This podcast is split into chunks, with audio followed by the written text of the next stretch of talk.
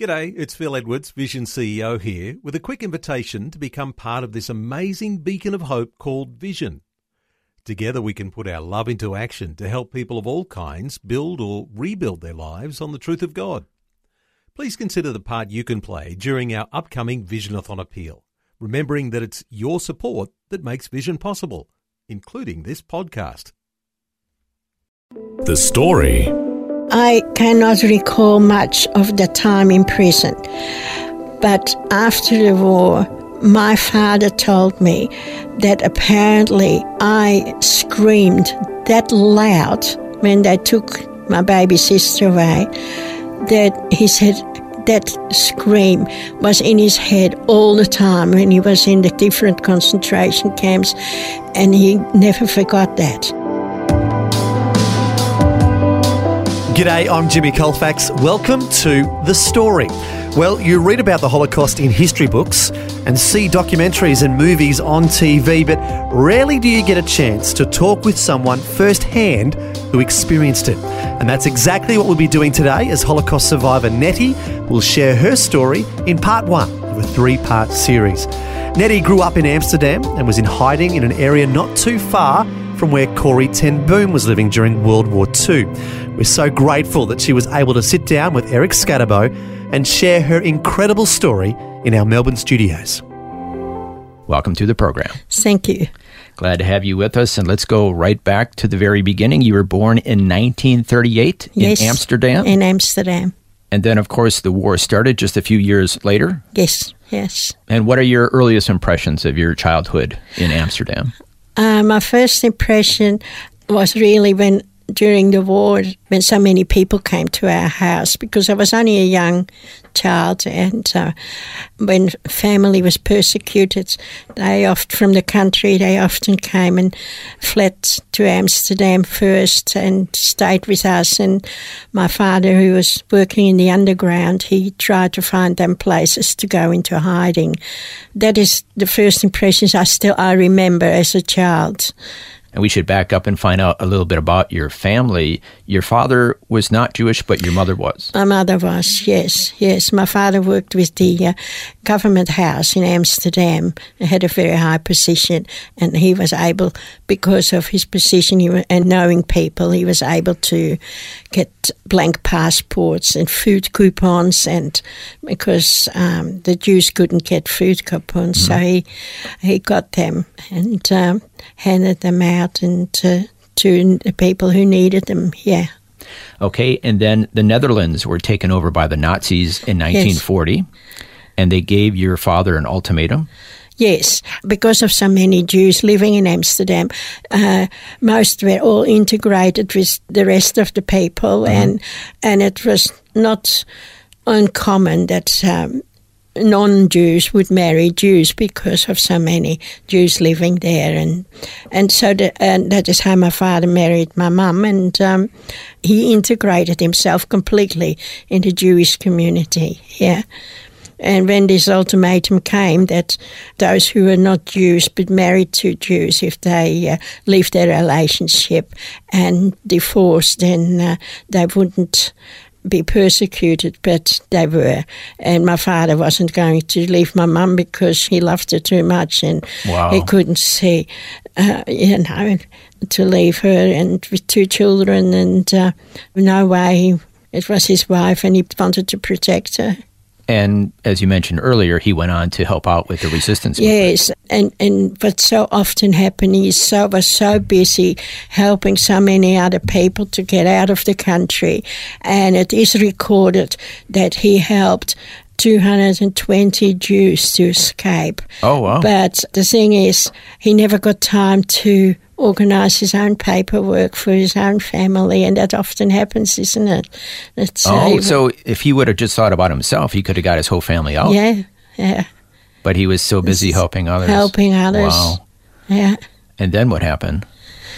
And then because we had so many Jewish family coming through our house to escape from the country where they were living, um, that um, our neighbours started to become suspicious with all these people coming and going.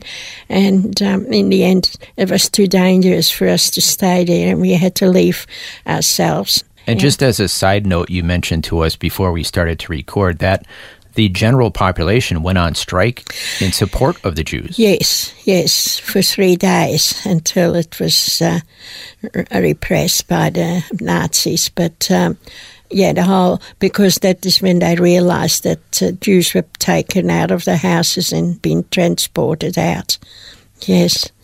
Okay, so getting back to your father's situation, he realized it was getting dangerous. Yeah, and, and at first we apparently we moved to a house. Um, I can't remember much. Only I remember that um, I wasn't allowed to take any toys with me, and my and I missed my teddy bear, and that was that is all I remember from the first place. The second place was with my mother's eldest sister, and that is when I remember quite a bit more of that. But we only stayed there for just under a fortnight because that is when uh, a cousin of my father was arrested with a suitcase full of paperwork and false passports and uh, coupons. You know, for So this. he was helping out the He- resistance. oh yeah, the, yes, and that is when we. Uh, that is when the resistance movement very quickly got us out of that that house there, and that is when we were moved to Haarlem. To uh, I found a small two bedroom place where we moved into, and then we together actually with my grandmother, and my mother's youngest brother uh, came later, about half a year later. They came. He he came as his wife to stay, and also one of my cousins. And if I understand it correctly, that was the general area that Corrie ten Boom was in. Yeah, not that far from the centre where the uh, Corrie ten Boom's father had the shop. Yeah. Okay, so if people are familiar with her story, that's kind of the Yes. general area Yes. where you were hiding. Yes. So at this point in this story, you're about five, six years old. Five years. If when we moved to Haarlem, I was five years. Yeah.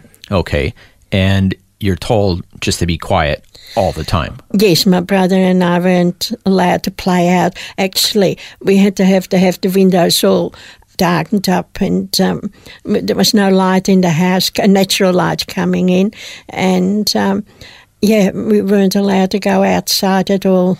What were you thinking was going on? This was just normal for you? Well, uh, a child very quickly adapts, and Yeah. Just took it all in our stride. I would say, yeah. So at the time, obviously, you're only five, six years old. You're not knowing about the political situation, No, World no. War II, and everything. That's right. You're just obeying your parents. Yep. And how long did that go on? Uh, actually, when we moved in that house, that was in August 1943, and yeah, and then uh, the 31st of May 1944, that is the day we were found out and been arrested. Okay, Yeah. before we get to that fateful day, were you struggling? Was it hard to just be hiding all the time?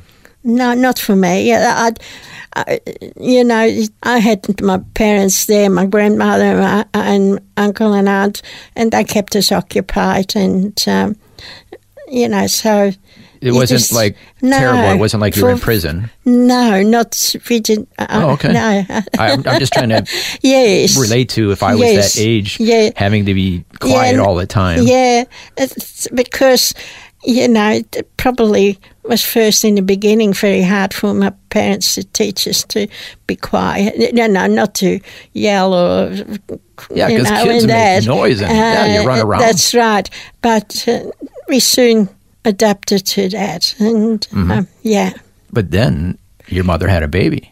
yes. Now you can tell five, six year old children to be quiet. Right. I don't know how you tell that to a baby. you can't tell a baby.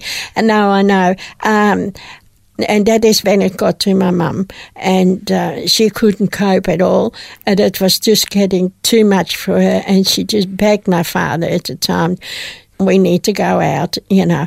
And then in the end, when my baby sister was only two weeks old, uh, he gave in.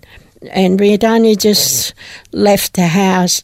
And you know how sometimes there are things that you remember that is like a clear picture, like a Mm-hmm. Yeah. photo uh, Yeah. image in your mind that you never leave. Mm-hmm. And that is what happened that day. Because I can remember exactly how it was. My mum and my dad, they were wheeling the pram, and I remember my brother just happily running in front. And Were it- you it excited to be outside?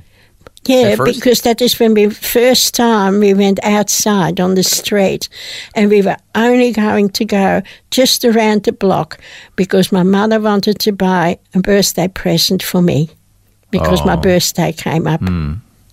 my sixth birthday, and it wasn't very long, not even five minutes. I would say that um, very in my in a child's eye this person was very tall because he was taller than my parents, uh, and my parents were small. So, uh, but in my child's eye, he was this very tall man in a uniform and who spoke a language I couldn't understand. Wasn't Dutch, um, it was German, and straight away I questioned my father because they were looking for him, and so they must have had a photo of him uh, distributed Wow, to just see. five minutes. We were only just, yeah, five, no more than five minutes out on the street, and we were arrested right there and then. We taken over the bridge straight into a police station. I remember that.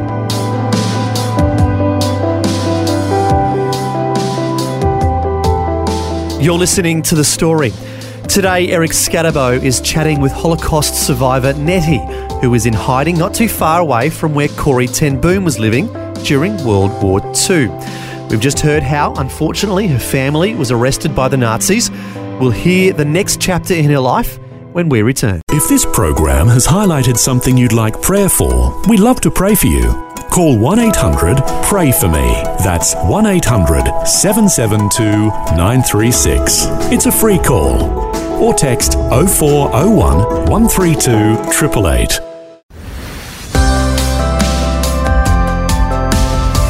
Hi, I'm Jimmy Colfax, and this is The Story.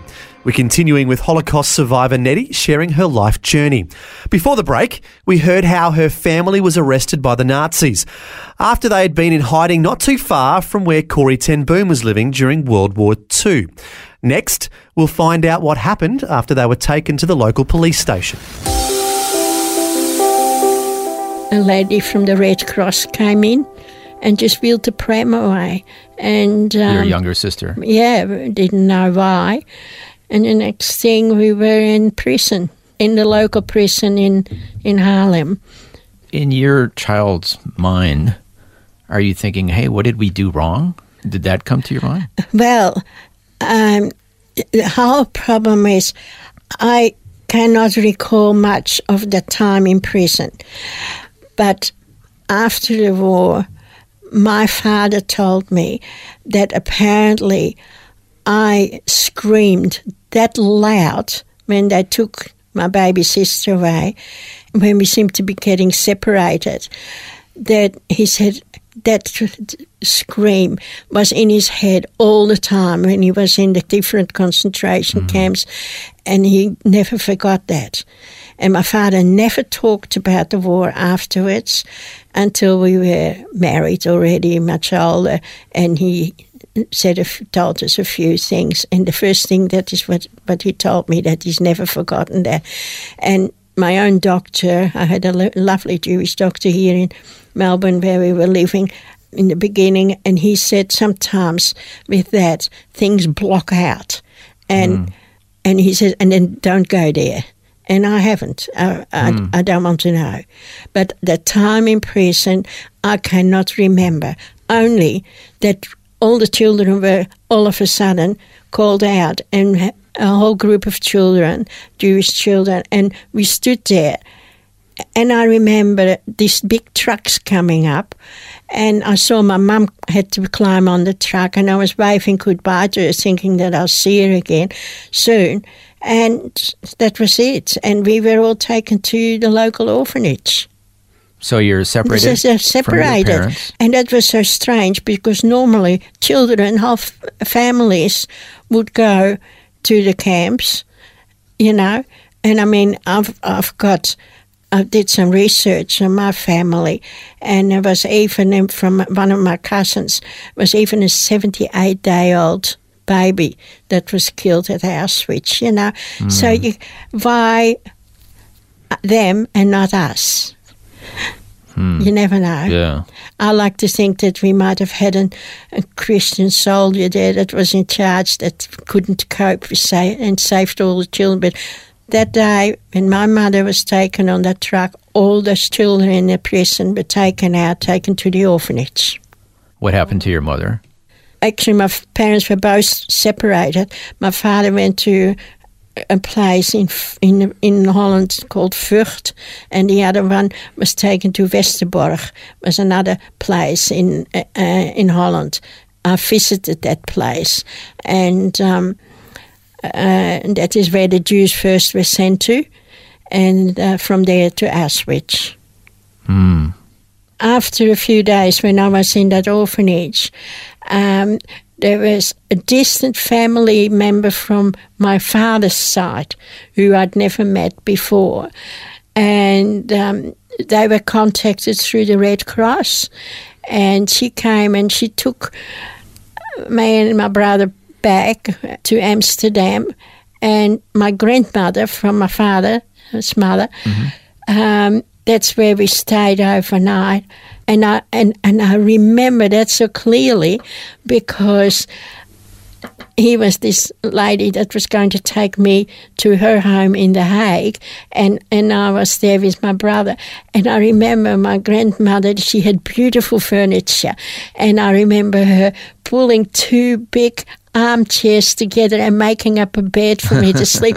And it's such strange things that you remember, you know? Yeah, yeah. And, uh, and then the next day, we had to go on, on the train and it took ages because, you know, a lot of the time the railways were bombed down and you had to get out and, and walk again and then go on to another train. But when we finished up back in The Hague and um, where this family left. well, it was only a husband and wife because she couldn't have children of her own. And she just took me in like her own child. She really, they were really lovely for me. But the life in The Hague during that last year of the war was shocking. Yes, I mean it's historic how terrible it was. Mm. And I remember, you know, one point we had to have all our windows blocked out. And as a child, you know, you, you want to see what is going on. And But I, apparently by that time you were kind of used to that type of thing. Yes, but still, you know, Oh, yeah. you- you're still children are Of course, children, yeah, I yeah. suppose. And but and I remember, you know, pulling away the um, curtain a little bit to see what was on, and all I could see was this soldier across the road standing. Already standing, a whole row of soldiers all standing ready with their guns to shoot. And it was one of those days that, and I came, first I came, you know, once in a while to the house to search for young men who would be hiding, uh, because all young men had to go to Germany to work. Oh, this was any young man, Jewish any, or oh no, no, no, any- not not the Jews. This was just the normal uh, population. Mm-hmm. And all men, I think, from under forty had to go to Germany to work, and they wouldn't didn't want to, you know, and they went Mm-hmm. into all sorts of hiding places you couldn't imagine, and But um, up in the roof and yeah, and- in cupboards, cupboards everywhere, stuff, under yeah. the floors, uh, you know, wherever they could make a hiding place. And so then they came searching every house in the street. And first that was, you know, once in a while, but then it, towards the end of the war, it became more regularly.